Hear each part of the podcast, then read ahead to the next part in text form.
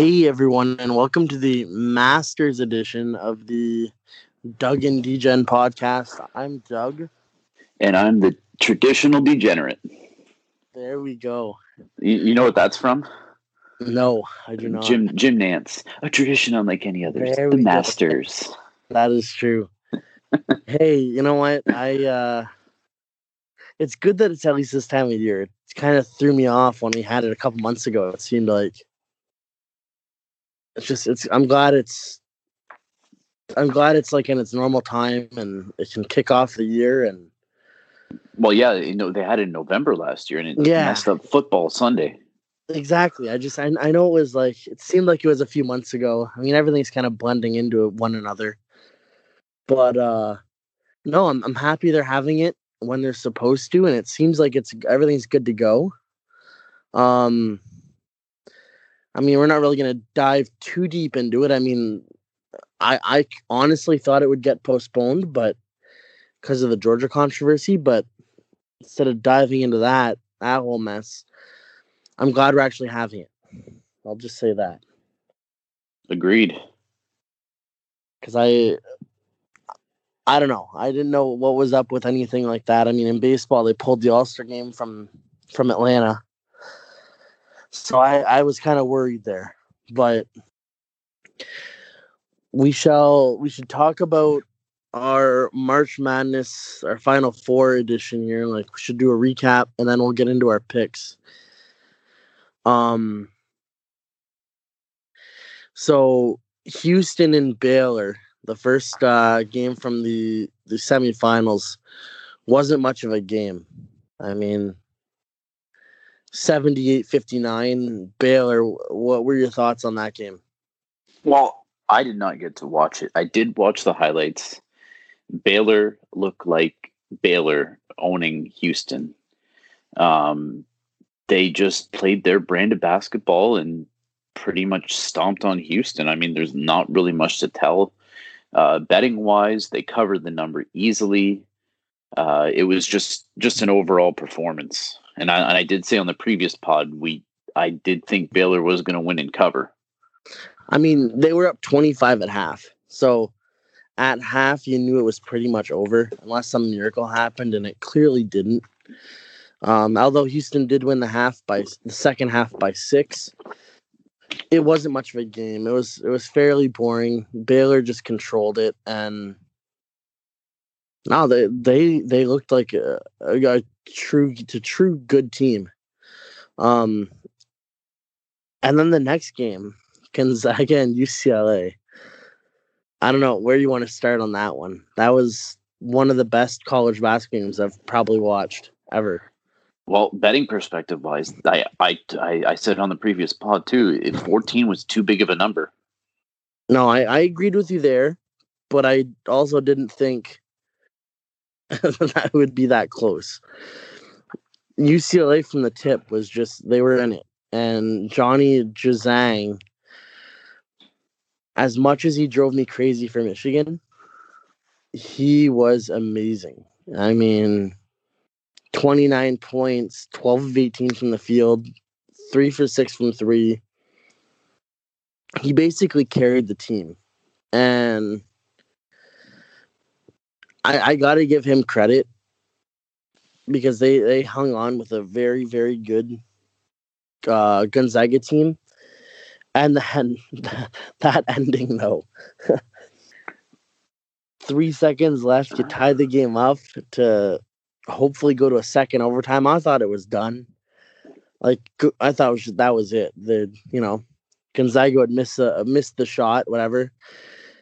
Jalen Suggs, what a shot! To put them through. It's I don't know. I, I was just impressed. I, I, guess what you could say from a UCLA betting perspective side is you kind of wish they would have gotten the the basket with maybe about a, a, second to you know half a second in that range where the where the three pointer would have been longer. But I mean, you can't fault UCLA tie the game up and then Suggs comes down from half court and he's one up. Even if you're a UCLA fan and you took the took the 14 points at uh, at tip off. You know, it's hey, it, it happens. That's well, that's exactly it. And I mean, UCLA from the UCLA standpoint, they had to get two points. So they had to tie it up. So I mean, I don't fault them for shooting when they did. I mean, even if you that that last play for UCLA, they took the shot, they missed, they got their own rebound and put up the second shot to give them the 3 seconds. And Gonzaga didn't have a timeout, so they had to play the down go down the court. So they took the odds and I mean the composure of Suggs to make that shot, I just I couldn't believe it. No, and that's why he's probably going to be a lottery pick this year. Oh, I I I bet on it. I mean, personally, I think if you're doing a mock draft, which maybe we can we can figure something out around then, or, or you know make that a thing. Um, I think he's going to end up going third to whoever has a third pick. I don't see him passing Cunningham, and I don't see him passing Mobley especially how they played in the tournament. But whoever ends up with him, they're, they're going to end up with a premier guard. Oh yeah.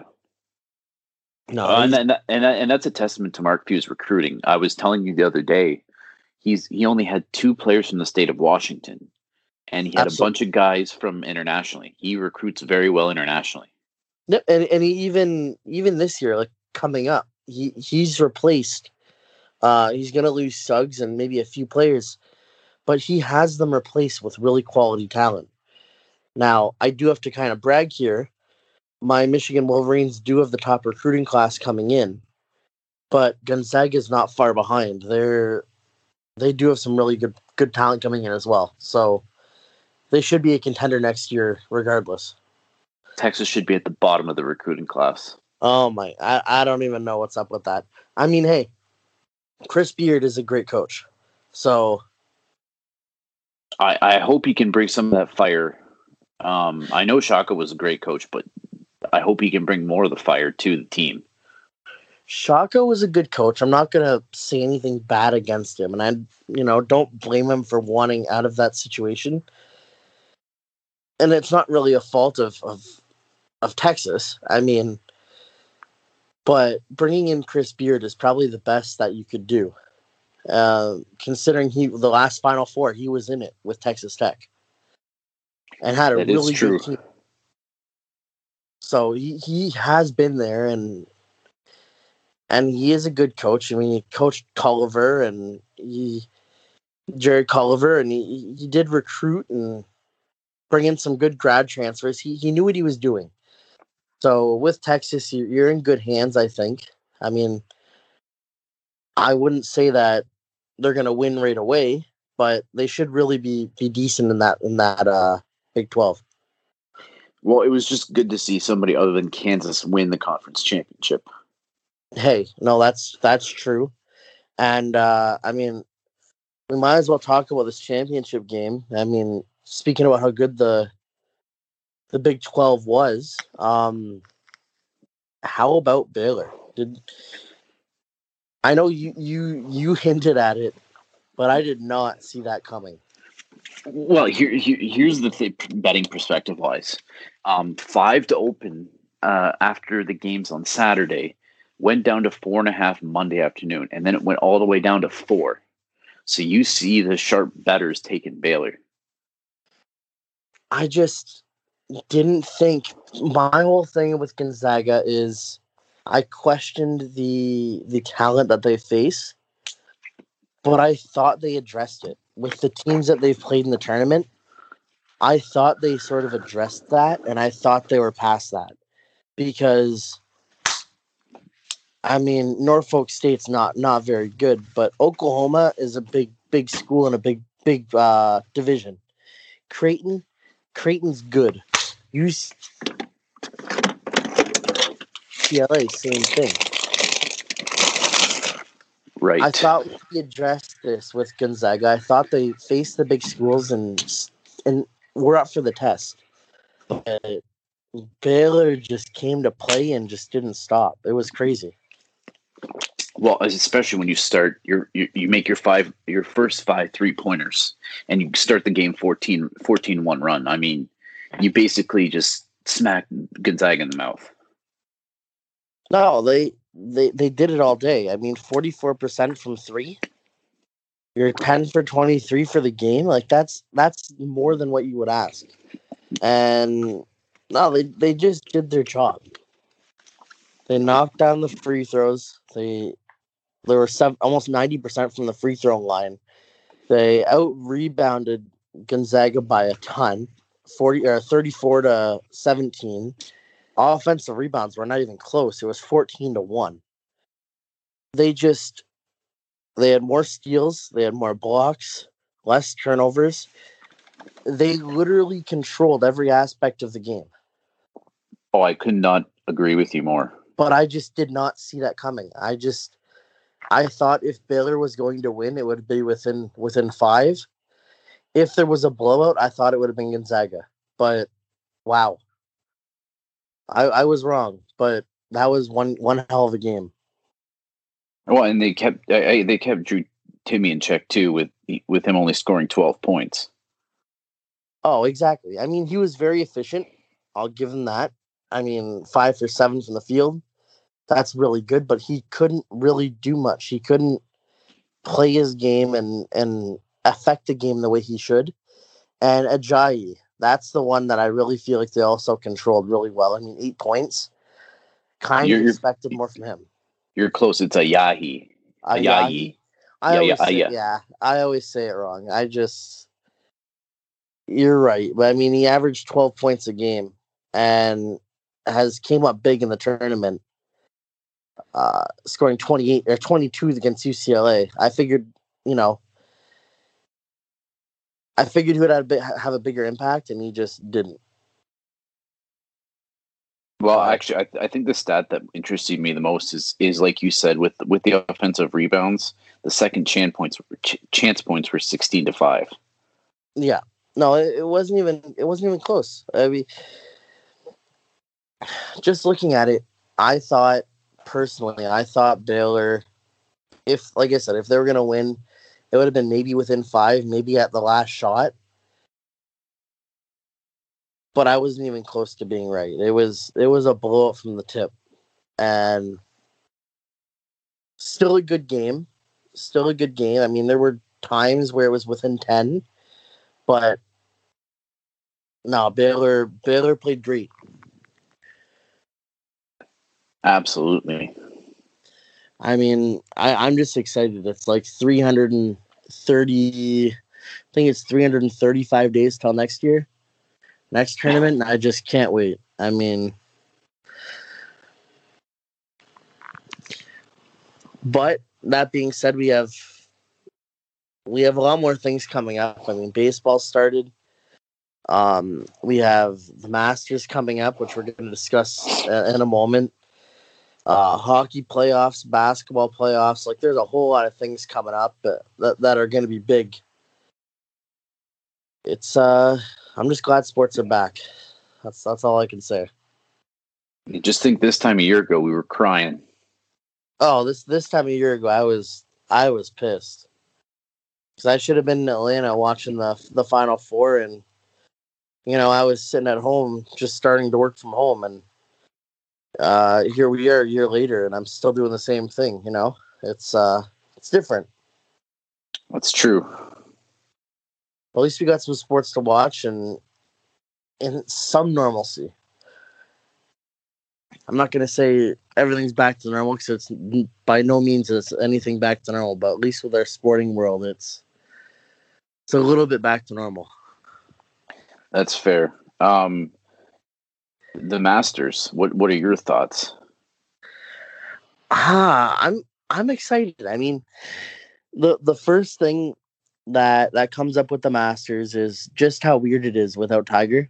That's the one thing that comes to mind. Uh, it's just it's just not the same, and and whatnot. But it, it should be a good tournament. I feel like this year's wide open.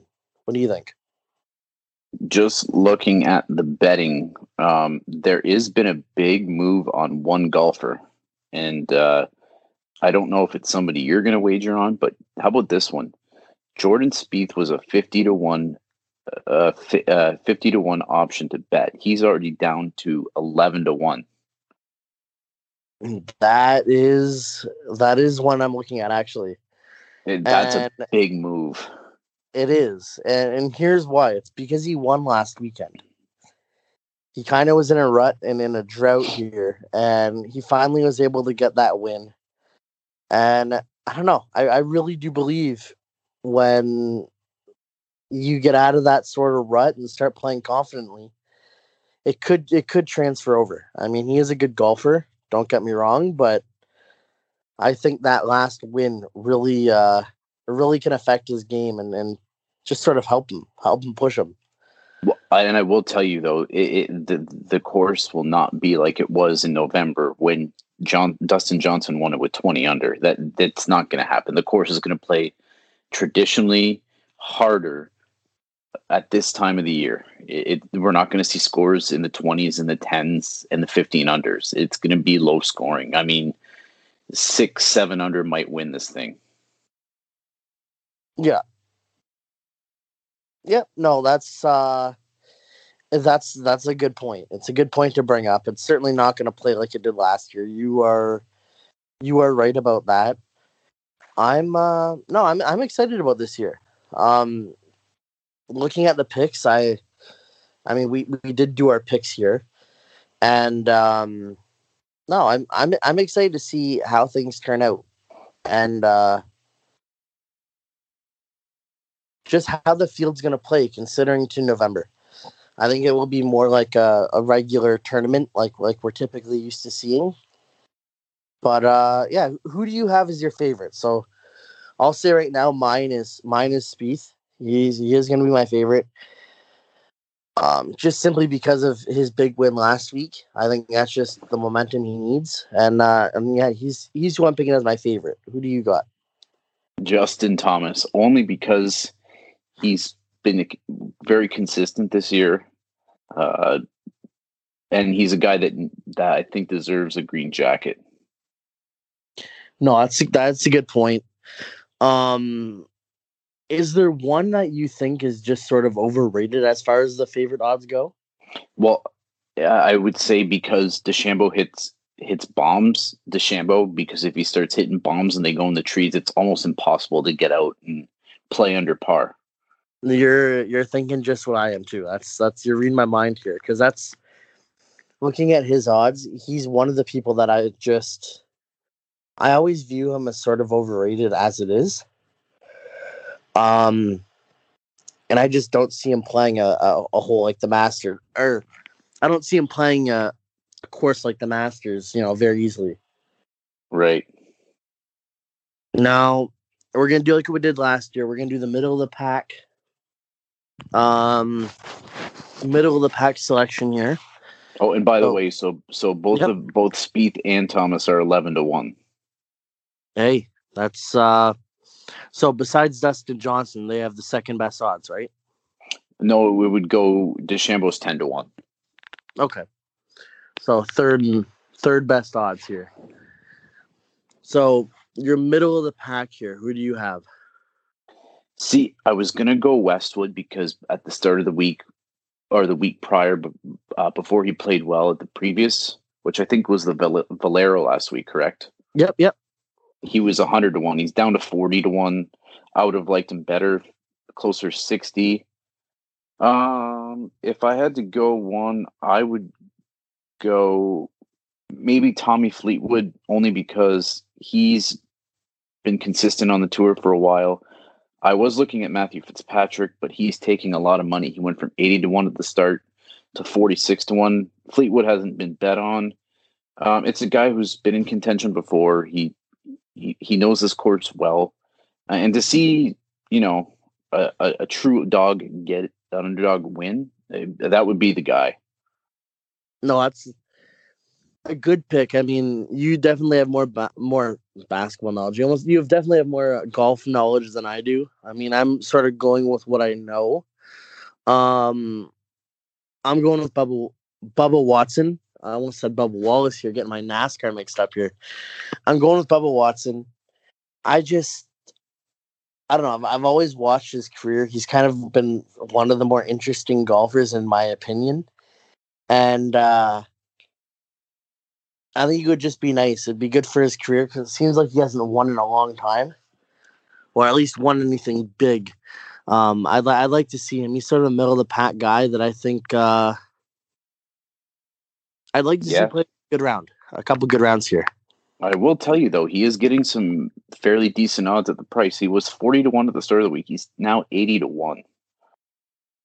Yeah, see, like I, I, I look at it, and I mean, he's still ranked pretty high, like in the the golfing ranks. I mean, I think he's like 58th in the world ranking, so it's still good.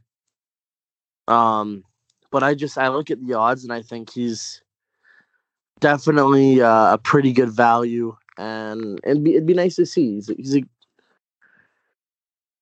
yeah. I mean, that's that's really all I got. I um. Yeah, and then what about your your long shot?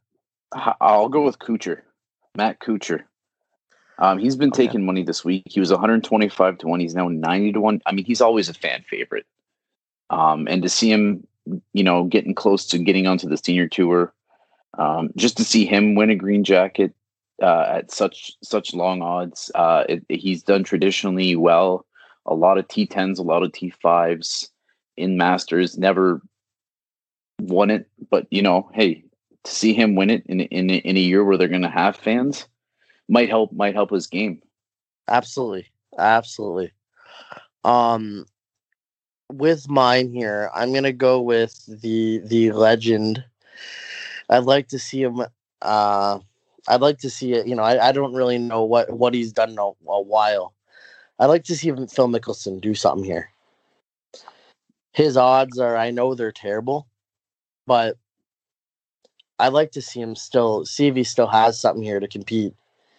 And uh I think that would be sort of a true underdog if he can uh, if he can pull this off. Considering what I'm seeing, he's like 200 to one odds.